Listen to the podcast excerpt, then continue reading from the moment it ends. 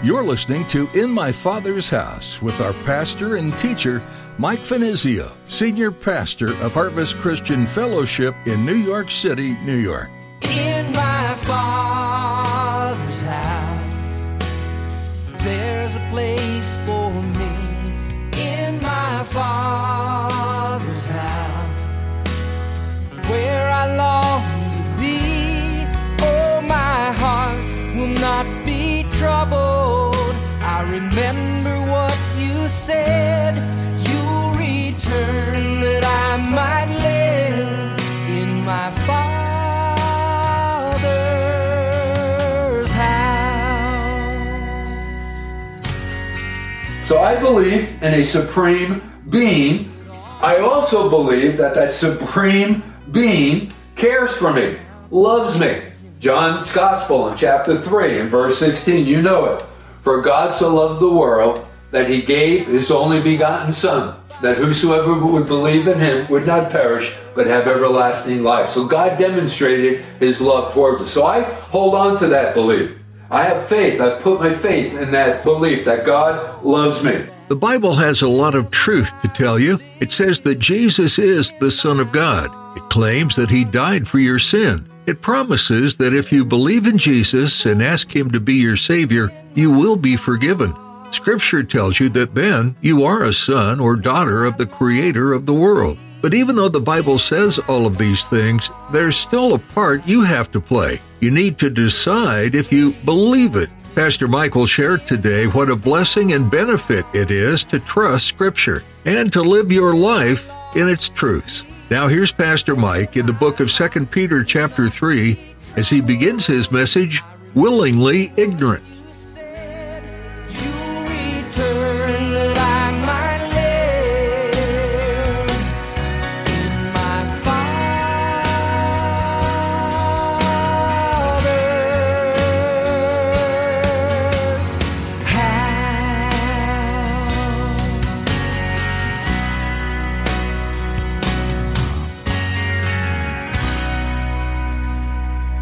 This is a part of our Living Faithfully series studies in the book of Second Peter.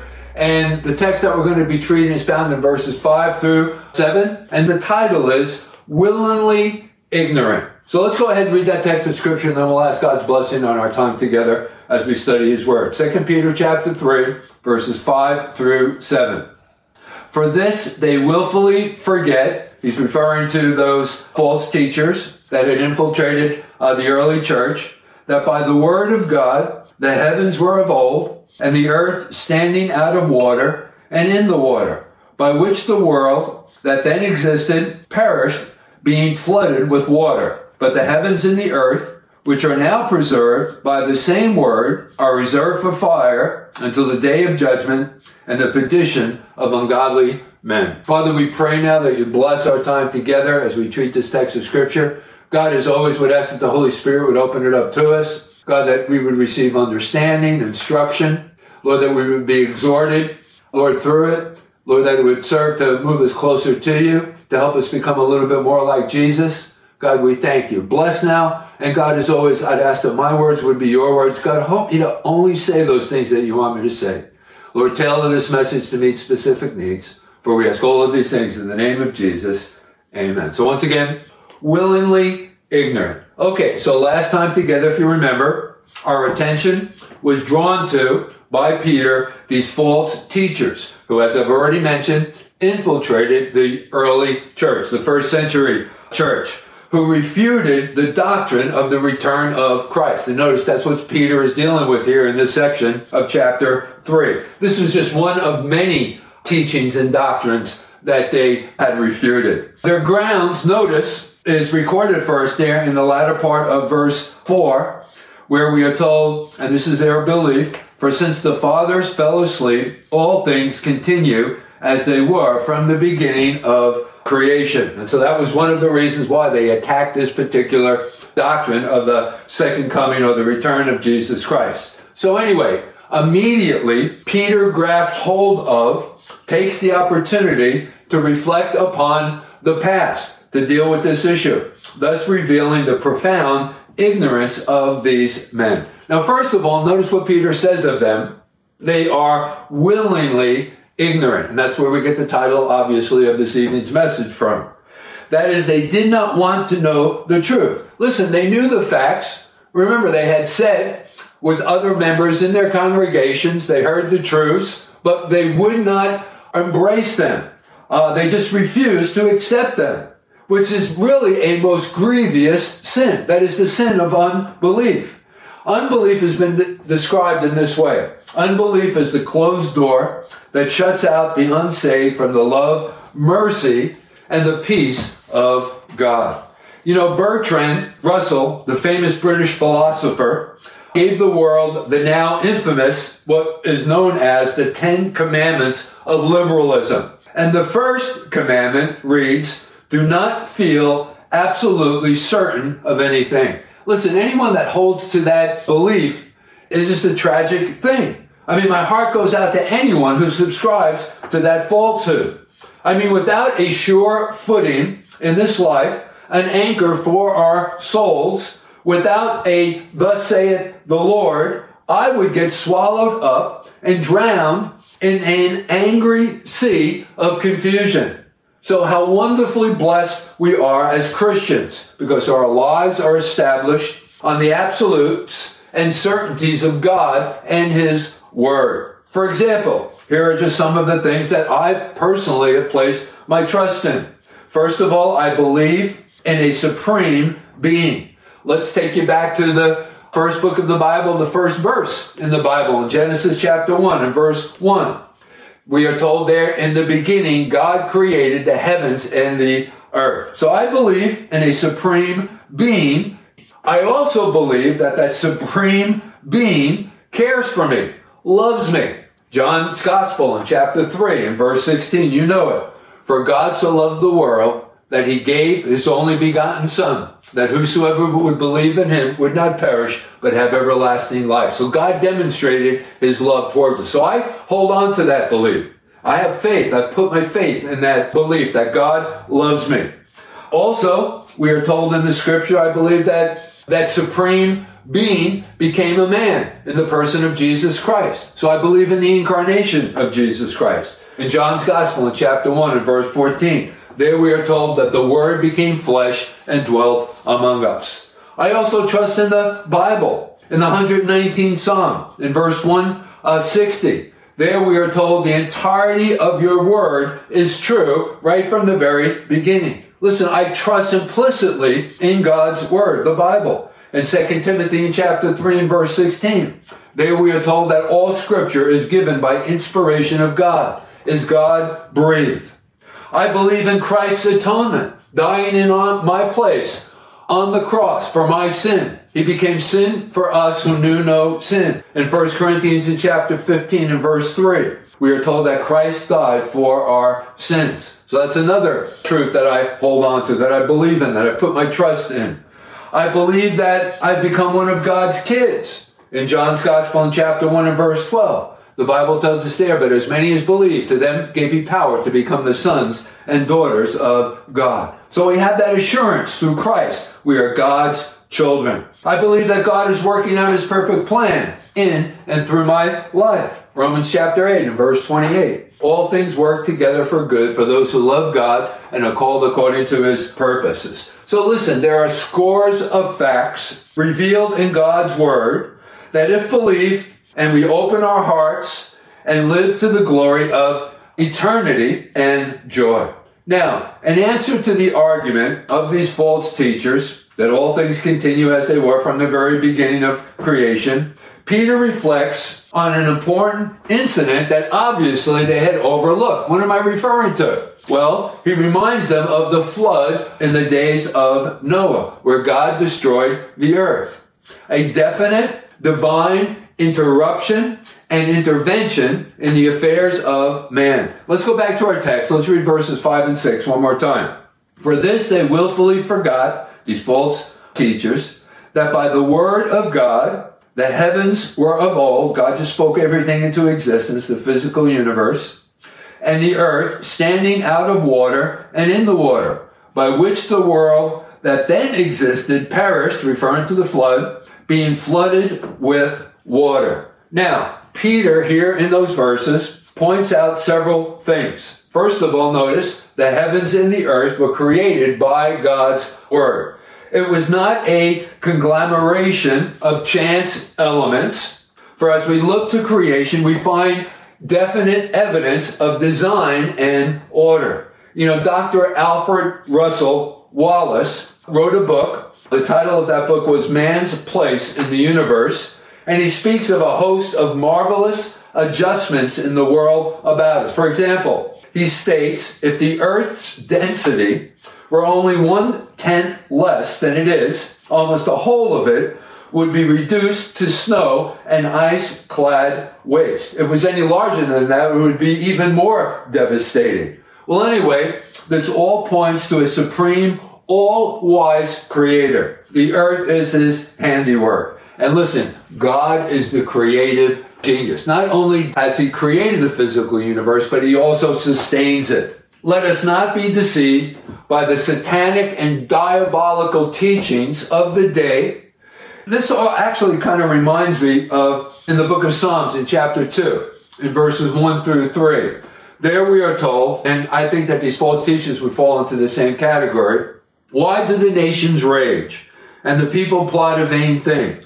The kings of the earth set themselves, and the rulers take counsel together against the Lord and against his anointed, saying, Let us break their bonds in pieces and cast away their cords from us.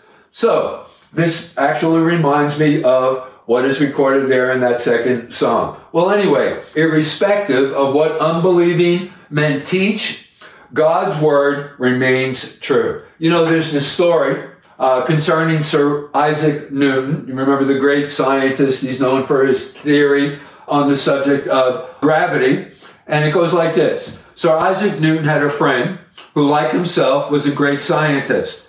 The friend was an infidel or an unbeliever, while Newton was a devout believer. I don't know if you knew that or not. They often locked horns over the question of who made it. Though their mutual interest in science drew them together frequently, Newton had a skillful mechanic make him a replica of our solar system in miniature. In the center was a large guided ball representing the sun, and revolving around uh, this were smaller balls fixed on the ends of arms of varying lengths, uh, representing uh, planets like Mercury, Venus, our Earth, Mars, Jupiter, Saturn, Uranus, and Neptune in their proper order. And these balls were so geared together by cogs and belts as to move in perfect harmony by turning a crank. Now, one day, as Newton sat reading in his study with this mechanism on a large table near him, his unbelieving friend stepped in. He was a scientist who could recognize at a glance what was before him. So, walking up to it, he slowly turned the crank and, with undisguised admiration, watched the heavenly bodies move in their relative speeds in their orbits. Standing off a few feet, he exclaimed, My, what an exquisite thing this is! Who made it? Now, without looking up from his books, Newton answered, Nobody. Quickly turning to Newton, the unbeliever said, Evidently, you did not understand my question. I asked you, who made this thing? Newton, looking up again, solemnly assured him that nobody made it, but that the aggregation of matter had just happened to assume the form it was in. But the astonished unbeliever replied with some heat, You must think I am a fool. Of course somebody made it, and he is a genius and I would like to know who he is. Well, laying his book aside, Newton arose from the table and laid a hand on his friend's shoulder. And he said, This thing is but a puny imitation of a much grander system whose laws you know, he said. I am not able to convince you that this mere toy is without a designer and a maker. Yet you profess to believe that the great original from which the design is taken has come into being without either designer or maker. Now, tell me, by what sort of reasoning do you reach such conflicting conclusion? The unbeliever was at once convinced and convicted and he became a firm believer. Listen, that's a true story. So anyway, I wanted to pass that along to you. I found it very interesting. Well, anyway, further, Peter now, let's go back to our text, and reflecting on the past, addressing these unbelievers, Peter declares, these false teachers, not only did he create the universe, God creating the universe, he has the power to destroy it. Notice what it says there in verse 6. He says, whereby the world that then was, being overflowed with water, perished. Again, speaking of the flood during the days of Noah. You see, all things did not continue as they were from the beginning. So Peter blows holes in their theory, in their uh, teaching.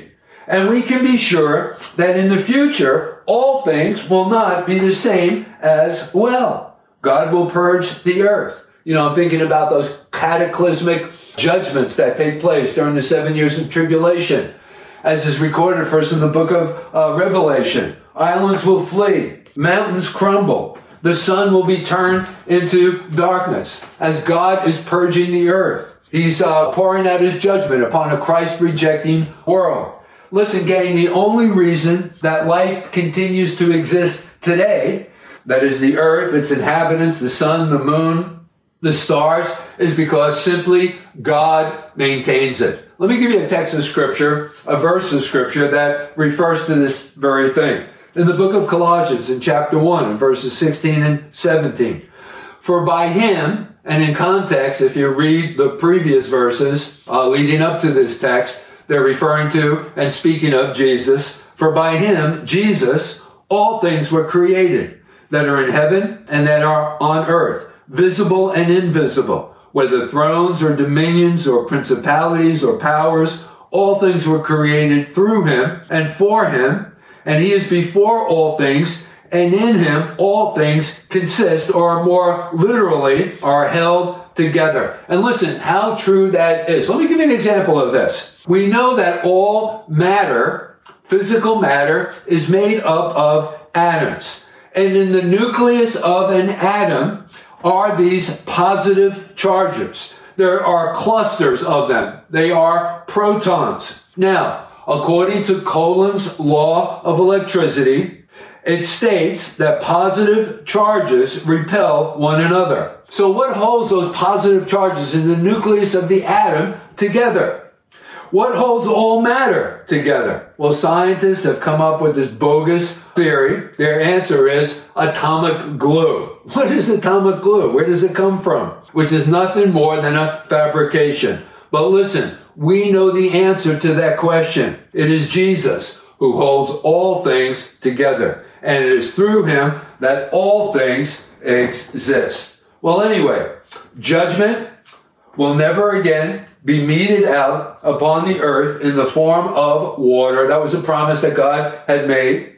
But Peter tells us that there will be a judgment by fire. Notice there in verse 7. But the heavens and the earth, which are now preserved by the same word presently, are reserved for fire until the day of judgment and perdition of ungodly men. So this will ultimately climax in the day of judgment. The great white throne judgment specifically. And this is going to be a very sorrowful affair in that day. The wicked of every age will stand before a holy, just, and righteous God to be judged for their sins. And nothing is more certain than that judgment. Now, let me ask you a question. What do you think will be the basis of that judgment? When they stand before God and they give an answer, what do you think uh, the basis of that judgment before God will be? Do you think it will be all about morality, that they were basically a good person and that'll get them into heaven? Or uh, being a member of a certain religious organization, a member of Harvest Christian Fellowship? Well, the answer to those questions are no. There'll only be one question that will be asked of that person. And that question will be, what have you done with my son, Jesus Christ? Have you received him or haven't you received him? Have you rejected him? Well, listen, folks, this judgment is going to come one day. Now, these false teachers would have you to believe, listen, don't get excited. Don't be disturbed. There's no such thing as a judgment because all things are going to continue as they were right from the very uh, beginning. Listen, gang, that's not so. That's a falsehood. So listen, maybe you've been putting off making the decision for Christ. Maybe you're sitting on the fence. Or maybe you have made a decision for Christ, but you really haven't taken that decision seriously. You're still kind of sitting on the fence. You've been too busy. You've been occupied with other matters, matters of this life, making money. Listen, all of these things are meaningless. You know, there's this story that I wanted to share with you. It actually took place years ago. Some men went to Alaska seeking gold, and they went far into the interior of Alaska. And one day they came upon a miner's hut. It seemed to be as quiet as a grave. Entering the hut, they found the skeletons of two men and a large quantity of gold. On a rough table in the hut was a letter. It told about their successful hunt for gold. When they found the gold, they were so eager to get it that they forgot about the early coming of winter. Each day, they found more gold and more gold. The fall passed by, and then winter approached. One morning, the men awoke to find a great snowstorm upon them. For days, the snow fell. It became deeper and deeper. Soon there was no hope of escape. All the food was used up. Then the men lay down and died in the midst of their gold. The two miners had coveted gold.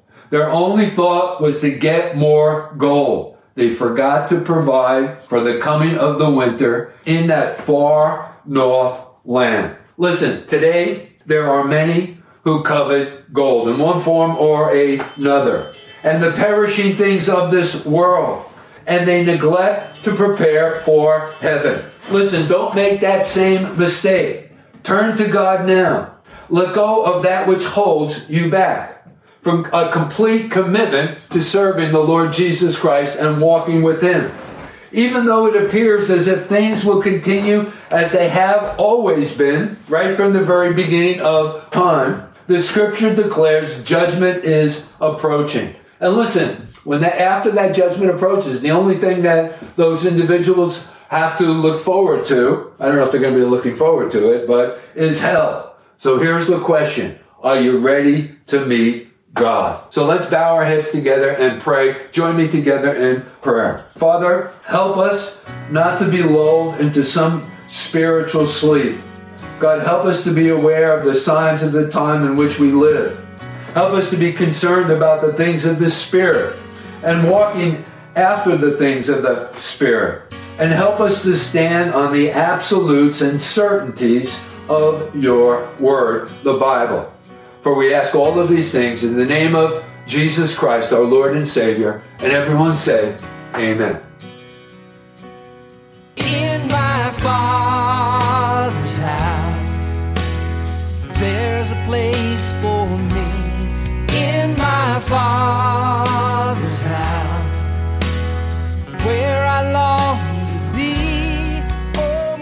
We're so glad you joined us today for In My Father's House. Pastor Mike has been taking you through the book of 2 Peter, a New Testament letter that speaks much about holiness. As the one who called you is holy, you also are to be holy in all your conduct. In a world full of temptations, it can be difficult to live a holy, set apart life, to live a holy life of only good and pure things. But if you've put your hope in the holy things, the worldly things become meaningless and empty. Where are you seeking true purpose? Is it in the world or in the Word? The world is sure to let you down, but God's Word is sure. We'd love to connect and pray with you as you grow in your relationship with Jesus. Call us at 212 247 1877. Again, that's 212 247 1877. If you're unsure what knowing Jesus means, visit harvestnyc.org and look under Resources for How to Know God. You can also find more messages from Pastor Mike on our website. Again, that's harvestnyc.org. Or find the podcast on your favorite podcast app. Be sure to subscribe. That way you'll be notified every time we post a new edition of the show. Search for In My Father's House with Mike Finizio. If you're in Midtown Manhattan, we'd love for you to come visit us this Sunday at Harvest Christian Fellowship. There's easy access from Port Authority on 42nd and Penn Station on 34th. Find service times on our website. Well, that's it for today, but be sure to join us again right here on In My Father's House.